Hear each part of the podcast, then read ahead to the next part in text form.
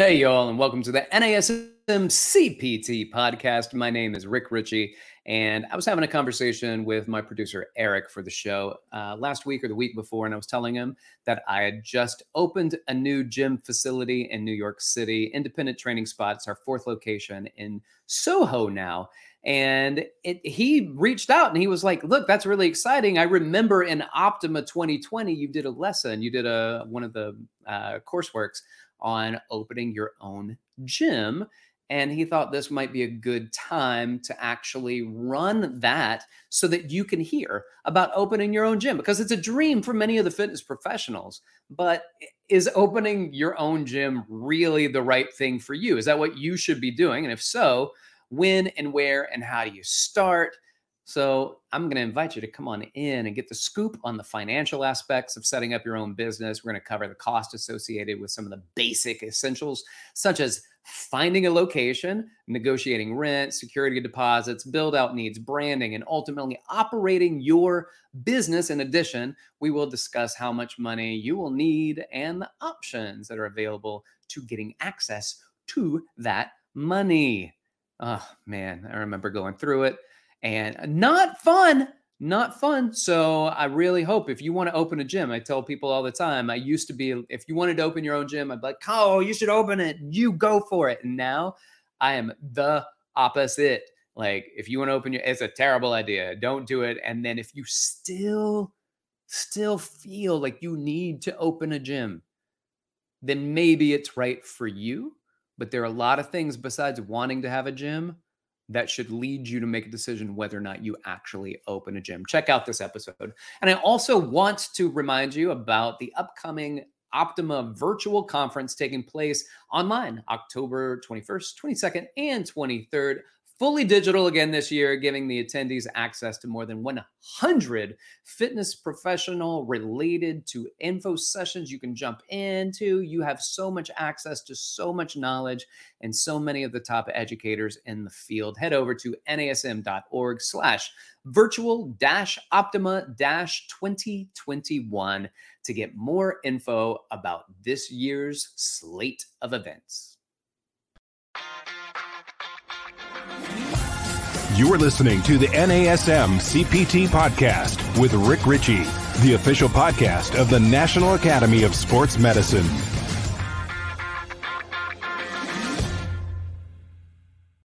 Hey, everybody, and welcome to the NASM CPT podcast. My name is Rick Richey, and welcome to Optima 2020, day two. Welcome, everybody. I'm glad you're here.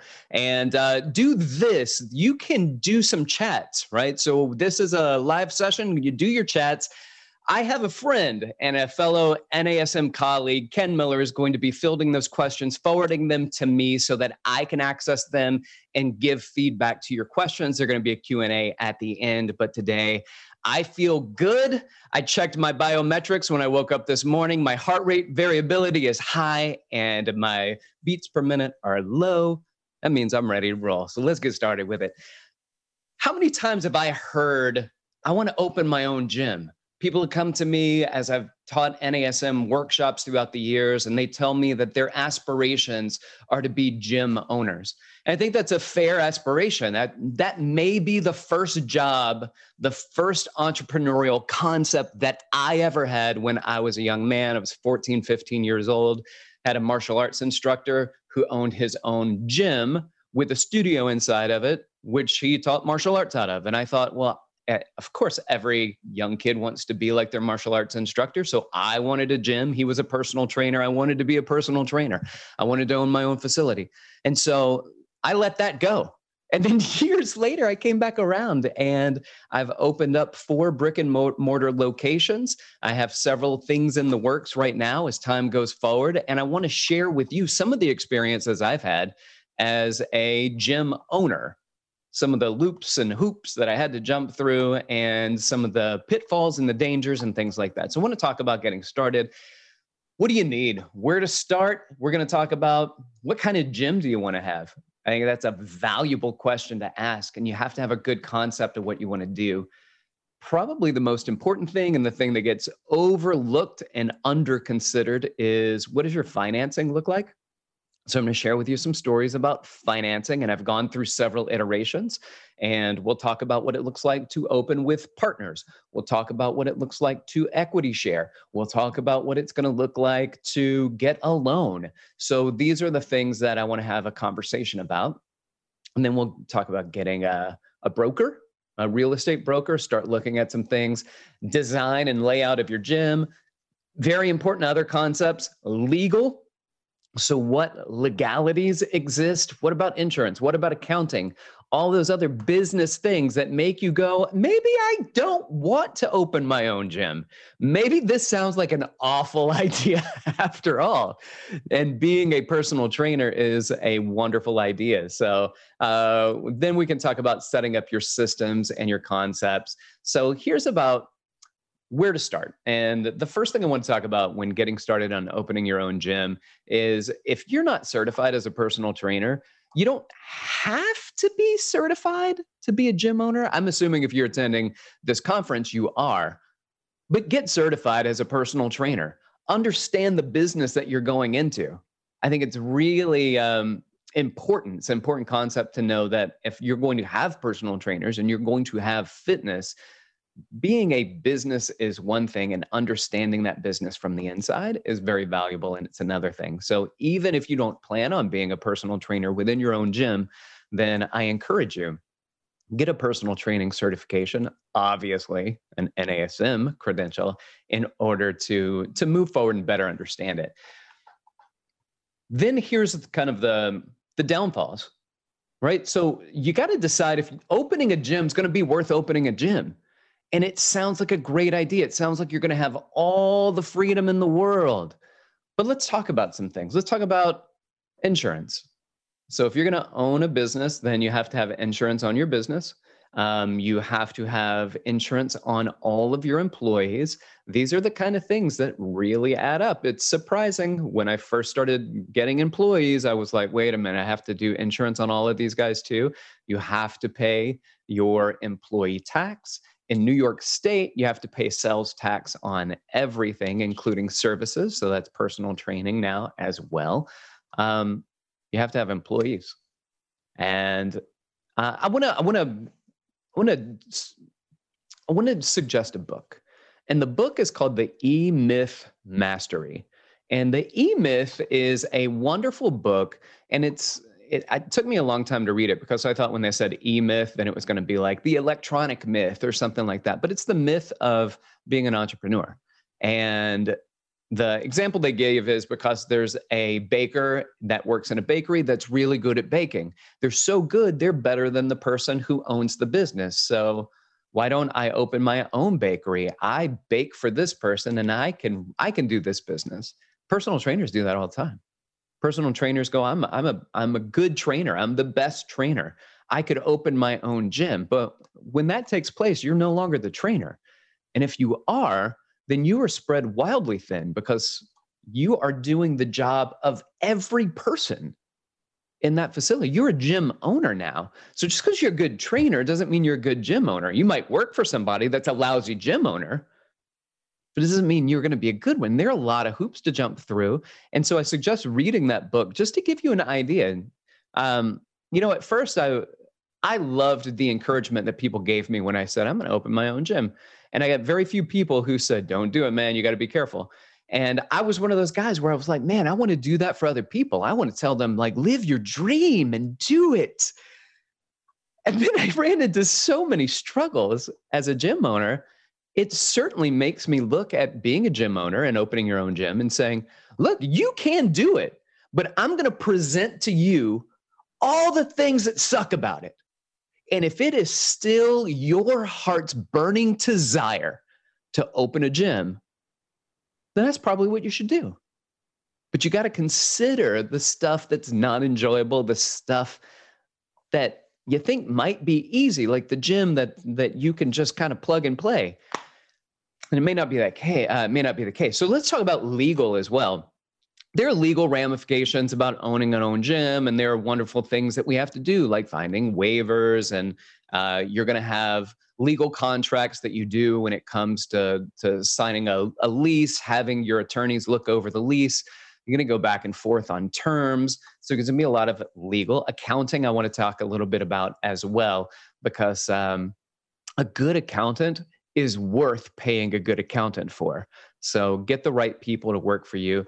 And then, is it freedom owning your own gym, or is it a prison? And I've known many gym owners throughout the years that have really seen like this was going to be their call to freedom and financial freedom and time. And it wasn't really like it was a prison to them. And I know people who close their gym and they feel like they just spread their wings and they can fly again. So it's not always the right answer. Also, there are potential pandemics. I don't know, maybe I'm just throwing darts out there, but there are potential pandemics that can take place. So I'm going to also suggest that as you go through and look at your contract, none of my current contracts have what's called a force majeure or an act of God section in it.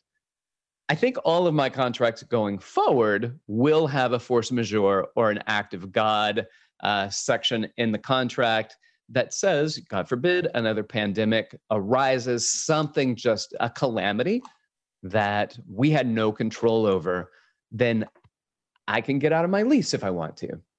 And I think that's valuable because I was stuck in leases for 6 months, making $0 and owing 100% of the landlord fees to the landlords. I owe 100% of rent.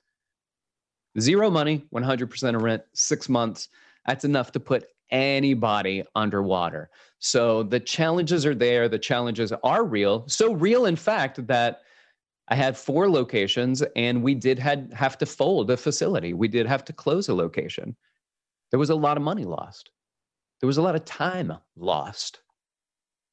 And those struggles are real. But if I look back and say, wow, I put in all that money, I put in all that time. If I keep looking back at what I lost, it's really painful. So I don't. I have to only look forward because that's the only direction I'm going. So looking forward to what's next is the what's next.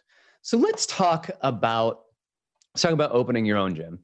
First question is, what kind of gym do you want to have? There are a lot of people out there that have these ideas of what gyms that they want. So some of them are membership-based. These gyms are great, the membership-based gyms, because you know that you got to get a membership base that group of people are going to pay $50 a month, $10 a month in some cases, $100 a month, and you have to build that base, right? So do you have a means and plan at which you do it? Do you want a membership-based? There are a lot of studios out there now. So is it class-based? And some of those class-based studios, they're making money hand over fist. It's a fantastic concept, but it only works when it works. So do you have the right concept? Talk about that a little bit.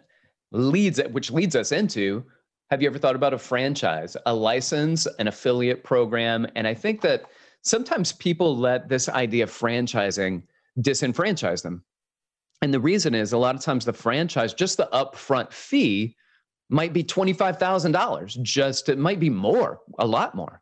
Most of them start about $25,000 just to get access to the franchise, but then you still have to pay for the build out.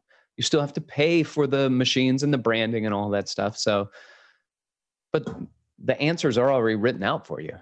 That's what's great about a franchise. A franchise, super easy to get a loan if you're getting a loan for a franchise of a proven business model. So that's helpful. And if you do a franchise, people have already proven that it works. You get to look at their stuff. They can show you all of their information, how much money they've made, what their setup was, their membership base, all the systems are in place. You don't have to figure out anything. Boy, that would have been really, really helpful for me because I messed up a lot. I opened it because I thought I knew what I was doing, which, I didn't. I learned along the way. I figured it out. I'm a quick learner.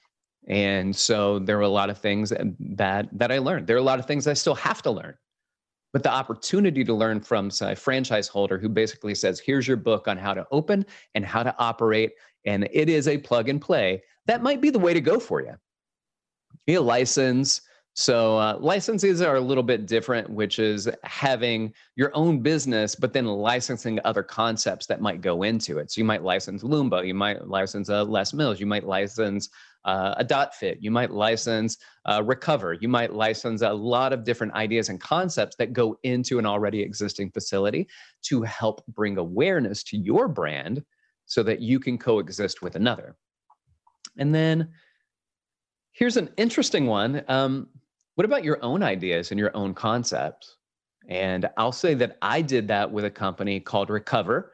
We started a recovery facility, and it was a great idea. It was a great concept. There was not a single recovery brand out there, and we opened.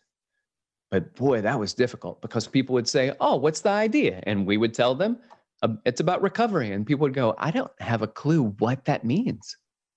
And we would say, well, it's a good idea. And they said, do you have a proof of concept? And we say, no, I don't have a proof of concept. It's a new concept. The number of potential investors who turned around immediately and said, not for me. If you can't prove it's a way to make money, then I'm out. It's high risk. Your own ideas, your own concepts, those are high risk.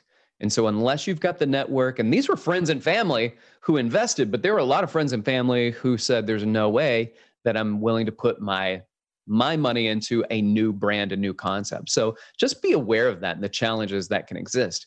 Also, I think it's important that you have a means of driving success, not just a desire to be successful. And that's where a lot of people are. I desire to be successful. I know, I believe, I have faith in what I'm doing, but do you have systems? Do you have a plan?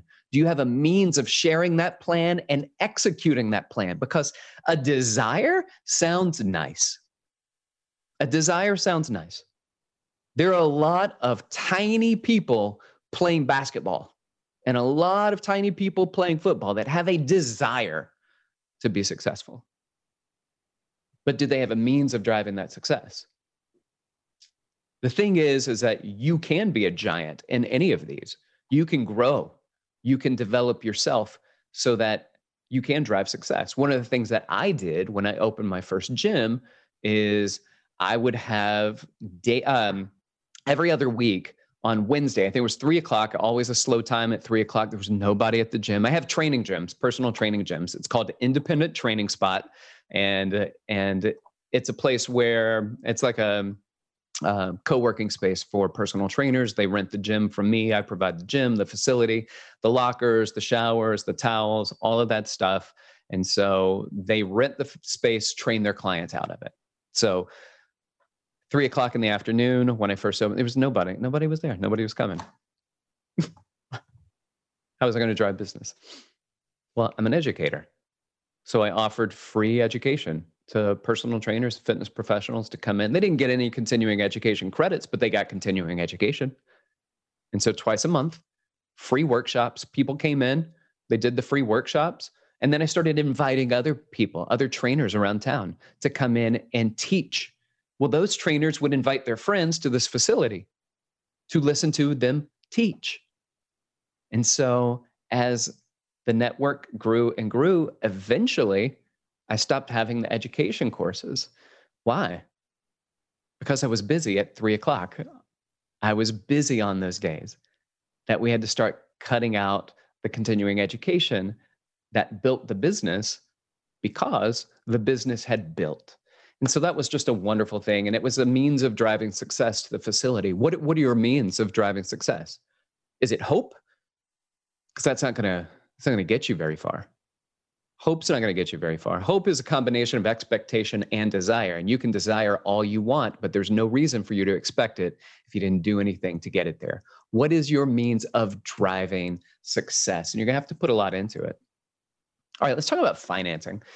Financing was one. I'm going to tell you my story, and then I'm going to go into some of the things that you might find interesting. I had a guy that was willing to invest in my business, my idea, my concept. He was my second training client ever back in 2002 when I started personal training. And he was still with me over a decade later. And he says, look, I'm willing to invest in you. I think it's a great idea. I love it. I want skin in the game. He was willing to put in up to 50% of the money, but he wanted 50% of the business. And I thought, well, that would be nice, except you're not going to be working in the business. And I'm going to be working and putting in, little did I know, the 86-hour weeks for almost an entire year of my life. I apologize to my wife and children. So I knew that because he was going to be doing the work, having half the money would be great. But the amount of money he was putting in and the equity he wanted didn't feel comfortable to me. So I want to tell you, be willing to negotiate, right? People put out big numbers because they assume you're going to negotiate. And if you choose not to negotiate, they win big usually. So negotiation's key. But he also said something very nice to me because he was a friend. He was like, if you can get a loan from a bank, there's no reason for you to even ask for an investor to put money in. So I had a wonderful business plan, which I took to the bank, and I sat down with Chase, and Chase goes, oh, I don't need a business plan. And I was like, but I spent so much time. If I just leave you a copy, will you look over it? The guy was like, if you want to leave a copy, it's fine. But that's not how banks work. Why? Because they're not your business partners. They're giving you a loan and you're going to pay them back with interest. So what do they care about? They care about income. Well, I had been training and traveling with a guy for 3 years. I had one client for 3 years. I traveled with him all over the country. So I made a lot of money and I wasn't spending a lot of money at the time. So I came back and I had money to invest. At the time, I had $125,000 cash in my bank account that I had saved up over the years to open my own gym. But I needed another $125,000. But I didn't have a job. And because I didn't have a job, I didn't have income, they refused to give me a loan. And I was like, look, I got money in my account.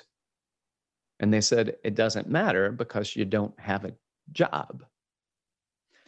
So I did something that was very important, and this is a suggestion that I would like for you to truly consider, is I went to the SBA and I worked with Chase, who already had my loan application, already had my information, worked with them to deliver that to the Small Business Administration, and the Small Business Administration approved my loan for $125,000 at a low interest rate. And not low interest rate like mortgage rates that you see today. Low interest rate was 7% over 7 years. So over 7 years, I borrowed $125,000 and it cost me $25,000 to pay that back. So it was $150,000 that I paid back on a $125,000 loan, but it made it accessible to me. And it also did something very important. Now, I did not build out the best, most dynamic gym. But what I did do is I built out a functional gym for what I could afford at the time and still had money in my account left over to stay open for several months. And I think this is what a lot of people do, and they end up failing. I see in the restaurant business a lot, they spend a lot of money on the build out, but they don't leave money in the bank account to stay open, to let it catch on and catch fire. You got to keep money in your bank account to let your business catch on and catch fire. I usually say you need at least, and this is minimum 3 full months of rent and capital operating expenditure, operating cost. You need to have that in the bank.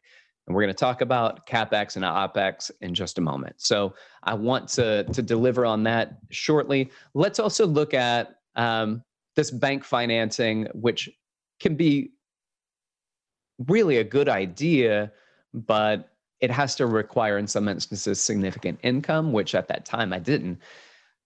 So SBA loans, bank financing, and then investing. So partnerships. You can partner with people. I have partners at my facilities that I have open right now, same partner in each one. The thing is that I built the business and then sold a portion of my business to an operator. And so this person bought a minority share and operates the facility. So I still have majority share and I do not have to operate. Now, this is a beautiful blessing for me because it allows me to focus on then growing the business, not working in the business. My business partner works in the business. I also have opened a facility that had a partnership where there were going to be primary business and partners or investors. And these were the people who owned equity with me as what's called a Unit A investor. So this is the group of people that run the business. Then there's Unit B investors. And these contribute the money, but they don't control the business. So these Unit B investors, what we did is we sold 4% blocks. So you want a 4% equity block. That 4% block will cost you X amount of dollars. And so when they buy that based on a valuation, when they buy that block, they now own 4%. Well, you get another group that buys 4%, another person that buys 4%. So you start selling off equity in the company. They are Group B investors. So they put money in, they want money back, but they cannot, they don't tell you how to run your business. So if you want to buy a really expensive piece of equipment, you don't have any money in the bank to do it, you can do a capital call. You can say, hey, everybody that owns equity, I need you to put some more money in because we need to buy a $50,000, whatever that is. Your investors have the opportunity to contribute or not contribute. The ones that do not contribute, they kind of dilute their shares. And the people that do contribute, if they contribute more because somebody else is diluted, then they can get more equity as time goes on. So that can be some of the really heady stuff, the partnerships, the business, financing, things like that. Let's talk about CapEx and OpEx. This is how much money do I need to open this bad boy? A lot. So it was very nice. My first facility I opened, I had the loan for $125,000 and I brought $125,000. That's $250,000. Seems like a really, really great amount of money to me, even now, right now, it still sounds like a lot of money, but it was not enough money to open any of my future facilities because as the brand grew and I kept putting money back into it to refine what it looks like, well, I couldn't then go and open a second facility that opened looking like the old first one. It has to look like the current new one. I mean, the current use ones, right? So here's what I want you to consider. CapEx. Let's look at a few things. Number one is security deposit. So let's say, now y'all, mine are probably going to be a lot more expensive where I live in New York City and where my gyms are than where you are. But I'm just going to use round numbers to make this understandable. And then let's see if we can figure out what's going on from there. But here we go. Security deposit. A security deposit oftentimes is accompanied by your first month's rent and your last month's rent with escalations. Escalations mean, here's what happens. Every year, when you sign a contract, let's say you sign a 5-year contract, every year you probably have an escalation of 2.5 to 3.5% on your rent. So if you buy in at $10,000, then and your $10,000 is monthly, then here's what you're going to have to pay: first month's rent, which is $10,000. You're going to have to pay security deposit, which I've paid as many as 5 months' rent with security deposit. I know. Yeah. Ouch. And then last month's rent. And usually that security deposit is the with escalation. So that means at the 5th year, you've raised your rates 3% every year. And every year there is a real estate tax that usually gets added. So if it's more valuable, the land, which it goes up every year, it does it every year. Real estate tax goes up, which means if the real estate tax for the building, and I'm one of 4 locations in my building, it goes up $1,000, then that $1,000 increase on the building gets split up between the 4 units in the building. So now I have to pay $250 extra. Well, usually what I end up paying is a lot more than that per year, but these are real estate tax. So here's at the end of it, $10,000, just to make it easy for first month's rent, $10,000 last month's rent, 4 months security, $60,000 of your $250,000 investment is already gone. It's out of here. And then at most of my locations, I've had to put in an HVAC. A lot of places in New York have window units still. And for a gym, we couldn't do that. We needed an HVAC. So here we go, a $10,000 to $20,000 investment that goes by putting your HVAC in. Then we needed flooring, gym floor. You got to put gym floor in. You got to protect the floor below you. So you put the gym flooring in. My 2,500 square foot facility cost me about $20,000 to put gym flooring in. All right, so that's $60,000, security deposit, rent, all that stuff. HVAC, let's just say $10,000 to make it easy. So that's $70,000, $80,000, $90,000 to add the flooring in. I probably paid $5,000 for legal fees just to get started with people reading the contracts, reviewing the contracts with the landlord, setting up waivers, things like that. Legal fees, $5,000, cameras, putting up cameras throughout the system, and then buying a monthly so it records. So now let's say I have $5,000 and that's $100,000 right there. What about towels? What about towels? You're going to get towels. You're going to print on them. You're going to stitch on them. Are you embroidering them? Towels and mirrors.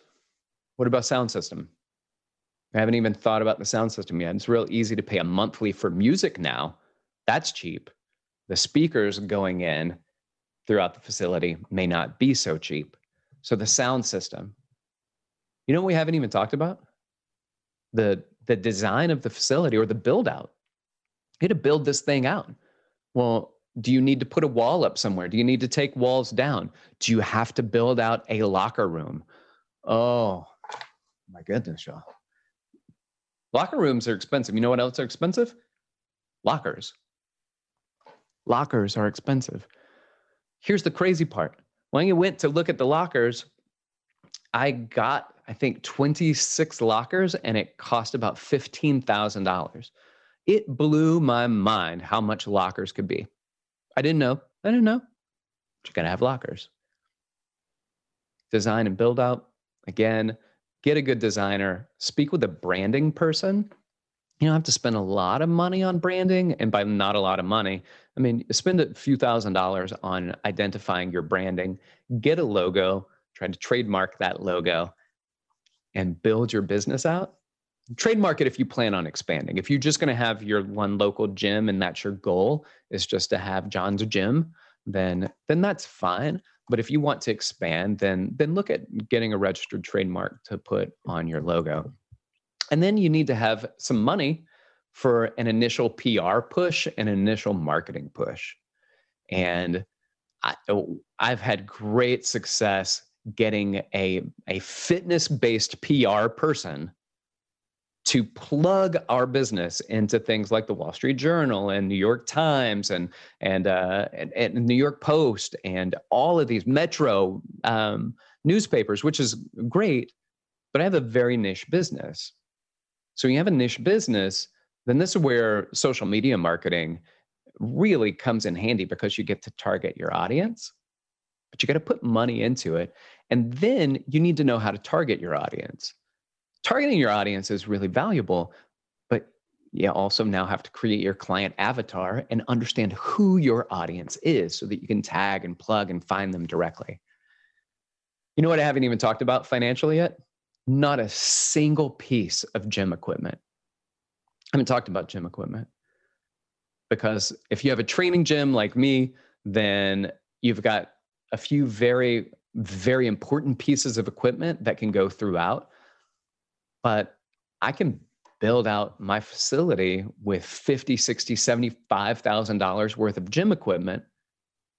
And that's all I need. All the other stuff that I talked about far exceeds the gym equipment. And then what? And then you still have at least 3, hopefully more, full months rent in the bank. Because when you open your doors, you go, oh, this is going to be good. People are going to knock down the door when the bell rings and this is going to be so amazing. And it won't be. Day one's going to happen and a few people come in, a few more people come in. Don't let that get you down. But what you can't do is you can't hold off on your marketing until you don't have enough money or enough time to do marketing. Marketing's got to be done first. It's when it's too late to market, it's already too late. So that's the scary part. And that's all the capital expenditures. What about your operating expenses? You got monthly rent. Do you have employees? Employees oftentimes cost more than your monthly rent. So depending on how many employees you have, of course, this is all dependent, but monthly rent and employees, your top two expenses, most likely, followed closely. And boy, did I not see this one coming. Followed closely by laundry. Oh my goodness. When you do laundry every day, all of a sudden you see those people who are stretching their clients and they use one towel for each leg and then the client's lying down on a towel and you're like, whoa, whoa, whoa, I'm going to need you to put some of those back. Please stop. Stop. Just stretch them and then sanitize. Stop doing so much laundry. And then you've got your electric, your waste, and your water.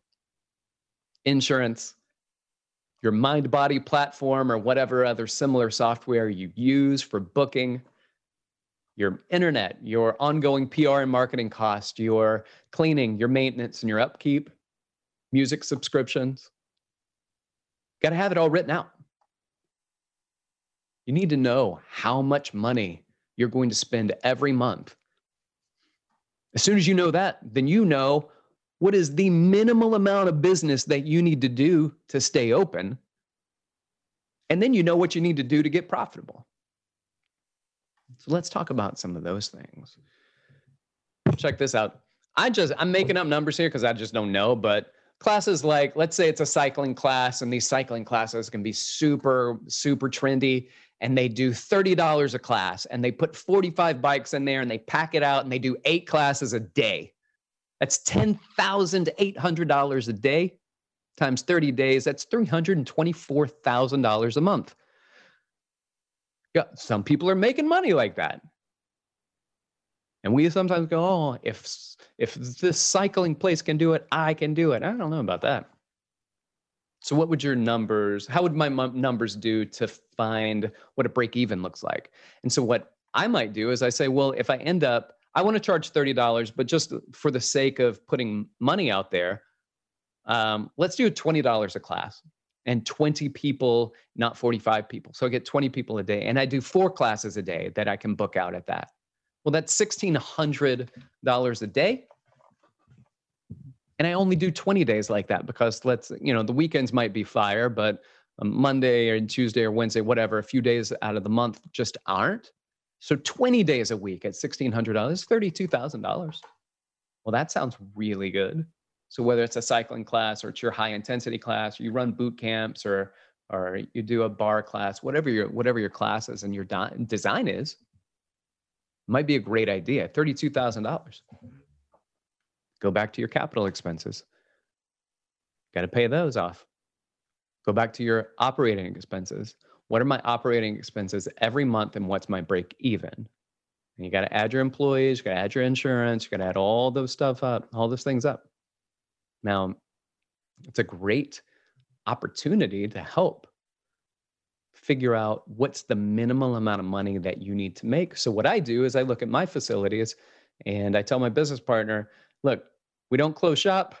We can break even, let's say at 20 sessions a day.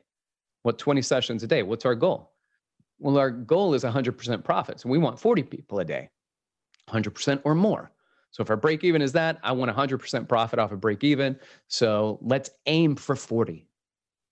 40 sessions a day is what I'm trying to get in. All right, and you play this in your head to find a way to do it. Well, how do you even start?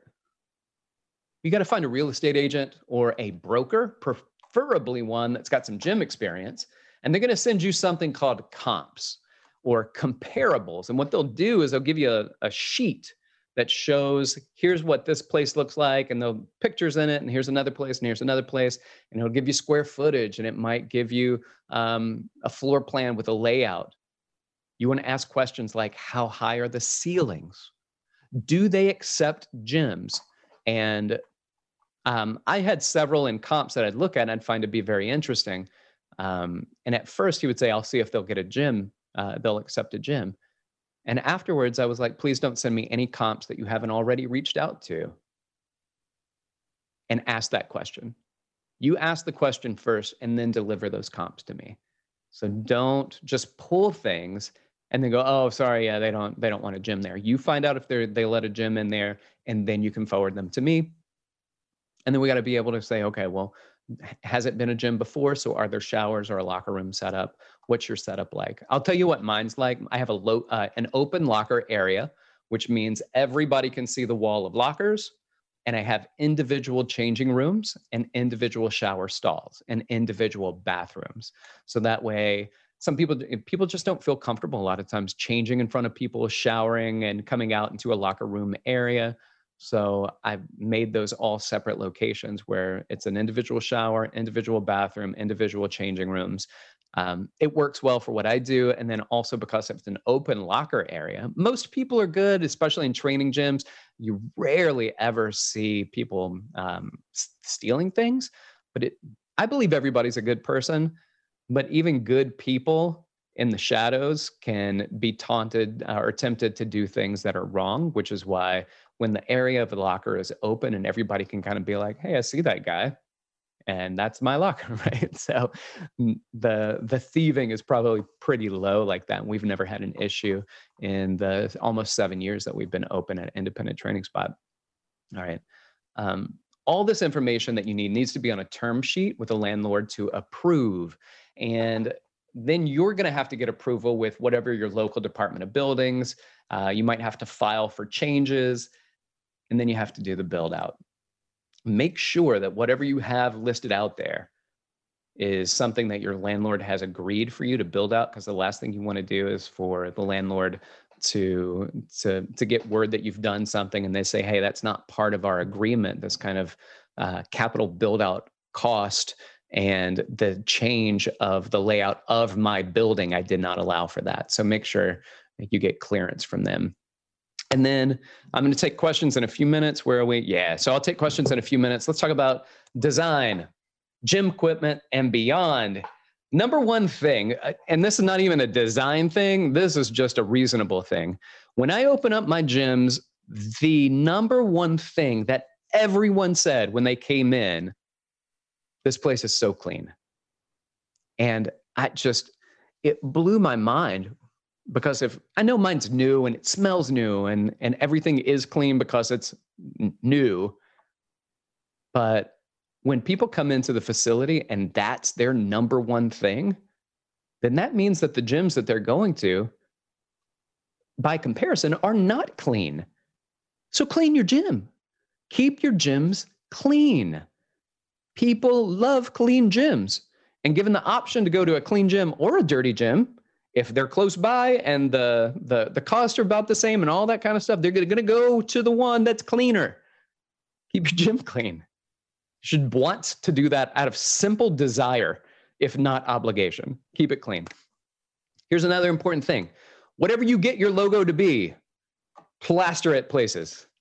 Because we live in a social media world and people love taking pictures and videos of them working out, and you want your logo to be somewhere in the background, in the foreground, floating on top of them, whatever and however you can get that in there. So get that social media plug all throughout your facility. Don't be gaudy about it. Don't make it ugly. Don't make it, it's got to be sensible. It's got to be functional, but it also needs to be captured. All right, keep your place open. Don't clutter your stuff. Get rid of the things that aren't working. This is something that was very important because there might be things that I like, and I put it in here because I'm the gym owner. I can do whatever I want, except people don't like it, takes up space, nobody's really using it, and I've gotten rid of some really wonderful equipment that people just didn't gravitate to, or it's a learning curve because it's not a normal piece of equipment that people are like, you know, I'm just going to do what I'm comfortable with, and so when people, you know, I opened it because I wanted innovative trainers to be there, but not everybody wants to innovate the way I do. And so when things didn't work, we removed things. And Now we put in things that more people gravitate to. Now we have more rowers and ski ergs than we've ever had, more of the Airdyne bikes and things that a lot more people that train out of my facilities gravitate towards. So that's what I got in there. Equipment can be part of your design. The thing is, there are great, great equipment design companies out there, but you're going to pay for it. However, you're not just paying for the functionality of the equipment, you are paying for the design of it. And the trendiness of that design will lead people to gravitate towards your facility. So Escape Fitness is a great example of what that looks like. They have super well-designed equipment. Matthew Genusek is the CEO at that location. Oh my goodness, talking to Matthew, he knew like that's something that he wanted to do, is have this design built into the gym. And it's worked wonders. It's stunning. But you can pay for that equipment. There's nothing wrong with that. Use a good designer. Pay somebody to do it because it's going to be worth it. You get a good designer in there. Nobody that I've ever met that's used a designer has ever been like, I wish I just saved the money. Because a good designer makes you walk into a place and go, that's it right there. We talked about opening one of my businesses with my business partner, and you know, there was drop ceilings and we're going to have places for people to sit down. And I was like, it was just up to me and my partner, Aaron, who's also a NASM educator. If it was just up to us, it probably would have been like lawn chairs, something like that. Just, you know, we got a designer and she was like, no, here are these expensive chairs. And we're like, no, not expensive chair. And then we got them. We're like, oh, these chairs are amazing. So spend the money. If you have the money, if you don't, build into it. But use a designer and have that designer find something within your price range that looks better. It also has to be functional. So we've had conversations and run into bumps in the past with the designer who really liked something because it looks cool, but it wasn't functional. And then she was great because she was like, function always wins. It has to be able to be used. If it just looks good, then it's a piece of art. It needs to be functional. And then get a branding consultant also to work with it. Let's talk real quick about legal. Got to get your liability waivers. And the thing about liability waivers is they may not actually hold up really well in court, but it shows that you put the information out there and that the people were aware of it. It means you still have to hold up your end. You cannot be negligent. You have to be very aware of what's going on in your facility. The number one cause of litigation in the country are slip and falls. So that needs to be your number one concern. I will tell you right now, I've reached out to people to get an air conditioner fixed, and this guy was awful. He was so slow. It was like he lived his life by just doing Tai Chi. It was so slow and everything. And then I told him, look, I need you because it's leaking.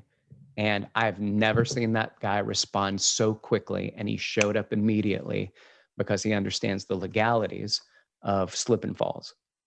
So if you see wet areas, make sure you dry them up. If you need to mop, try to do it when nobody's there. Even if nobody's there, put signs up to say that it's wet so people are aware. It's probably not going to protect you legally, but at least it makes people aware that it is wet so they can be careful. Just try to protect yourself. And then set up your systems. Find out what your key performance indicators are. Your client retention management or your CRM, you want to probably have the electronic funds transfers monthly. So if you can get a monthly fee from people and just plug that monthly, that would be amazing. Also know that there are merchant fees that are going to be in place. So whatever the cost of you getting money is about 3 to 3.5%. So every time you run your credit card for $10, then it's going to take off 3% of that $10 to pay the merchants like Visa or MasterCard or whatever. So just know that there's a fee that's associated with that. And so you're going to be paying for your systems, and you're going to be paying 3% of everything to the credit card company to allow us to use electronic funds. Okay. That's it for right now. With just me talking about things. I hope that you found it helpful. I hope that some of you listened to this and went, you know what? No, No, opening my own gym's not for me. It's not something that I want to do. I'm suddenly really uncomfortable. If that's the case, you probably don't need to be opening a gym. If you can be confronted with all of this and then you're still like, you know what? That sounds great. Or it even sounds terrible, but I really want to do it. Do it. It might be for you. It might be the thing that you should do. I'm going to read you a quote. And so I was scared to death of opening my own gym. I had just had a kid and two, I just had my second kid before I had opened my first gym. And I thought, this is a terrible time to open a gym and potentially lose everything. But I read this quote. This quote was by Anais Nin, and it said, "And the day came when the risk to remain tight in a bud was more painful than the risk it took to blossom." And I said, that's it. That's it.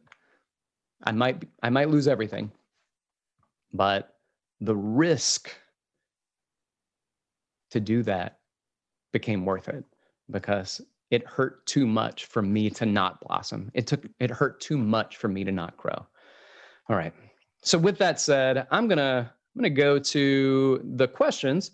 Ken Miller asked a question that says, first one, what type of gym do you foresee being the most successful for time management and profit? I'm not actually sure. There are a lot of wonderful facilities out there for time management. Usually you could look at things like a membership-based gym where you might be an operator, but you have people that are working there, working the front desk, in and out. If you're open a studio, then you might have people that are working the front desk and you hire people to teach the classes. So as really an operator, you might just focus on the numbers. You might focus on outreach and building your business or doing marketing. So I don't have a real true answer for that, but a lot of times when you work with franchises, they can do a lot of that stuff for you. But franchises also expect that you are going to operate the facility. So if not, then you're going to have to not operate the facility, but pay somebody else to do so. Didn't answer your question fully, but that's how it goes sometimes. Thoughts on opening a PT studio in your basement? You can, if it's just you, right? Like if it's just you, but if you're letting other people come into your house or into your basement to train people, that might get old. Also, if you're married, you need to run that by somebody, right? You just run it by somebody, and then let them see if y'all gonna still be married or not. But if it's just you living your best life by yourself and you want a PT studio in your basement, go for it. If it's just you training and you want to make money by opening your garage or opening your basement and training people out of it, then you can absolutely do that. And I think it's probably a good idea. How do you find money to start up a business? We ran over that. So with your partnerships and finding partners is why you need a business plan. If you go to the bank, you probably don't need a business plan. You just need to have income to show that you can pay that loan back. What kind of return on investment or client can you expect from a gym, studio, or franchise? How do you competitively price membership and price per session? That's interesting. So price per session and competitively pricing things are, you need to really know what your services are. You need to know who your clients are, and you need to have a good idea of the market. And if you can provide, because of your education and your service and all of these things, here's the thing, you don't need to discount your price. You just need to provide so much that your price is a no-brainer. So you can charge a lot of money for things. Don't be afraid to charge a lot of money, but you might have to work more. You might have to provide more stuff. But when you provide so much that it's a no-brainer for somebody to pay extra to work with you, that might be the way to go. And it might cost you a little bit more time, but that might be absolutely worth it. All right. Let's see. I'm getting more questions coming in, so it's making me lose my place. Pros and cons of opening a home gym. I'll just answer it briefly. Pros is you don't go anywhere. It's at home. Cons are it takes up space in your home. You're inviting people into your home, and it may not, it may seem like a great idea, and it may be a great idea, and it may not. There are some people who do it and love it, and there are some people who are like, you know what, not work for me. Maybe I'll go to your house and train you. I think if you're interested in doing it and you've got the space for it, then you can do it. You can even write off that space legally, write that space off on your accounting. And so work with your accountant on that. Get a good accountant. Oh, fitness people, you're going to own your own gym. Get a good accountant. Get your own credit card for the business. That's another thing I meant to put in this lesson. I can't believe I didn't do it. Get a credit card for your business. Never mix your credit cards. Oh, this is a business expense, but it's on my Gap credit card. Don't do that. Get a separate credit card for your entity. And then anything business related goes on that. And at the end of the year or at the end of the quarter or at the end of your batch, whenever you do it, you run that stuff. It is all in one place. Game changer, life saver. Do it. Get a business credit card. Put it on your business credit card. In light of the pandemic and how it affected the gyms and still affecting some, would you have done something differently? Yeah, I would have really pushed for the act of God or the force majeure clause. If that's the case, I would only have 2 gyms right now. I would have let one of them go. In fact, I couldn't pay my gyms. And so I ended up being sued by one of my landlords. You ready for this? Y'all ready to open your own gym? This is some of the fun stuff. I got sued by one of my landlords. I have $610,000 left on my lease that I owed him. And he sued me for $610,000, which I think is funny because I couldn't afford the less than $10,000 a month in rent because of the pandemic. So I'm not sure how the 610 was going to take place. All right, here's another little business thing for you. I reached out to the landlord. I said, I can't do it. I can't do it. I got this legal thing. We're not making any money.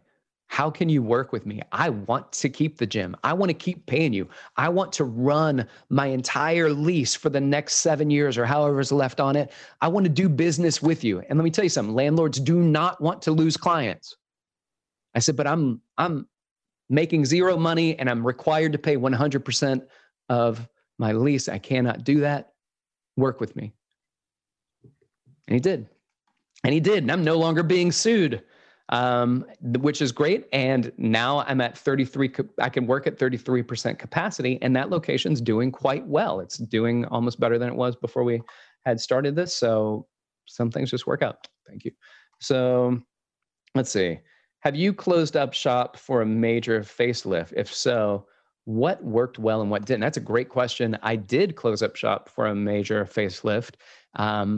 Lighting is very important. So if you don't have the right lighting, then close that place down and pay money to get your lighting right. People are going to walk in and they're just going to feel weird, or it feels dark. It doesn't feel right. And the next thing you know, if they find another place that has better lighting, it might be more cramped. It might be busier. It might even be dirtier, but the lighting has to be on point. We had to upgrade our lighting. We paid a lot of money for it. And that return on investment almost immediately came back. So I'd say get your lighting right. We got a couple more minutes. Best way to store records with paper copies, scan, store online. If so, where? I don't do anything on paper, just so you know. My waivers are signed digitally. My booking takes place online. Payment takes place online. In order for people to train at my gym, they have to sign a digital waiver that's on the website. They sign the waiver, they send it in. They can come in and start training. Everything is done digitally. Everything is saved on the email, because once they sign it, it gets emailed to me and I have it with their name. So if I need to look up what that waiver is, I need to look up anything, I just type their name in, pops up. So with that said, try to go as digital as you can. Used to, people would come in with their paper stuff, and you know, I'd be like, I need your insurance and I need your certifications and all that stuff, and they'd come in, and I'd say, listen, don't bring a paper copy in. I started writing that in my emails. Don't bring me paper copies. Just take a picture of it. If you need to do a PDF scan of it, send it to me, but don't bring in paper copies, because all we're going to do is take a picture of it or scan it anyway. And I'm going to give those papers right back to you. So just go ahead and save me the time. And they did, and it worked out well, and I don't have any paper going on. So it's a great question. Minimum population in an area that makes it worth opening.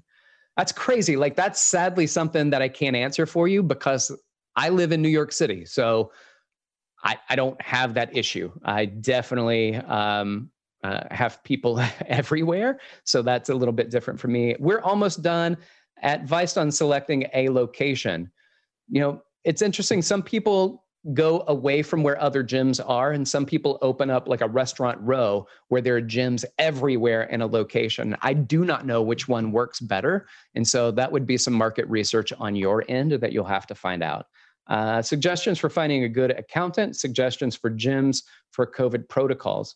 I've got some serious COVID protocols that I have in place, including air purifiers, ultraviolet lights, the MERV 13 in my HVAC units, feet wiping stations, sanitation stations everywhere. So just follow the CDC guidelines on that. You can look that up state by state and through the CDC. And then advice on selecting an accountant. Shannon Weinstein on Instagram, you can check her out.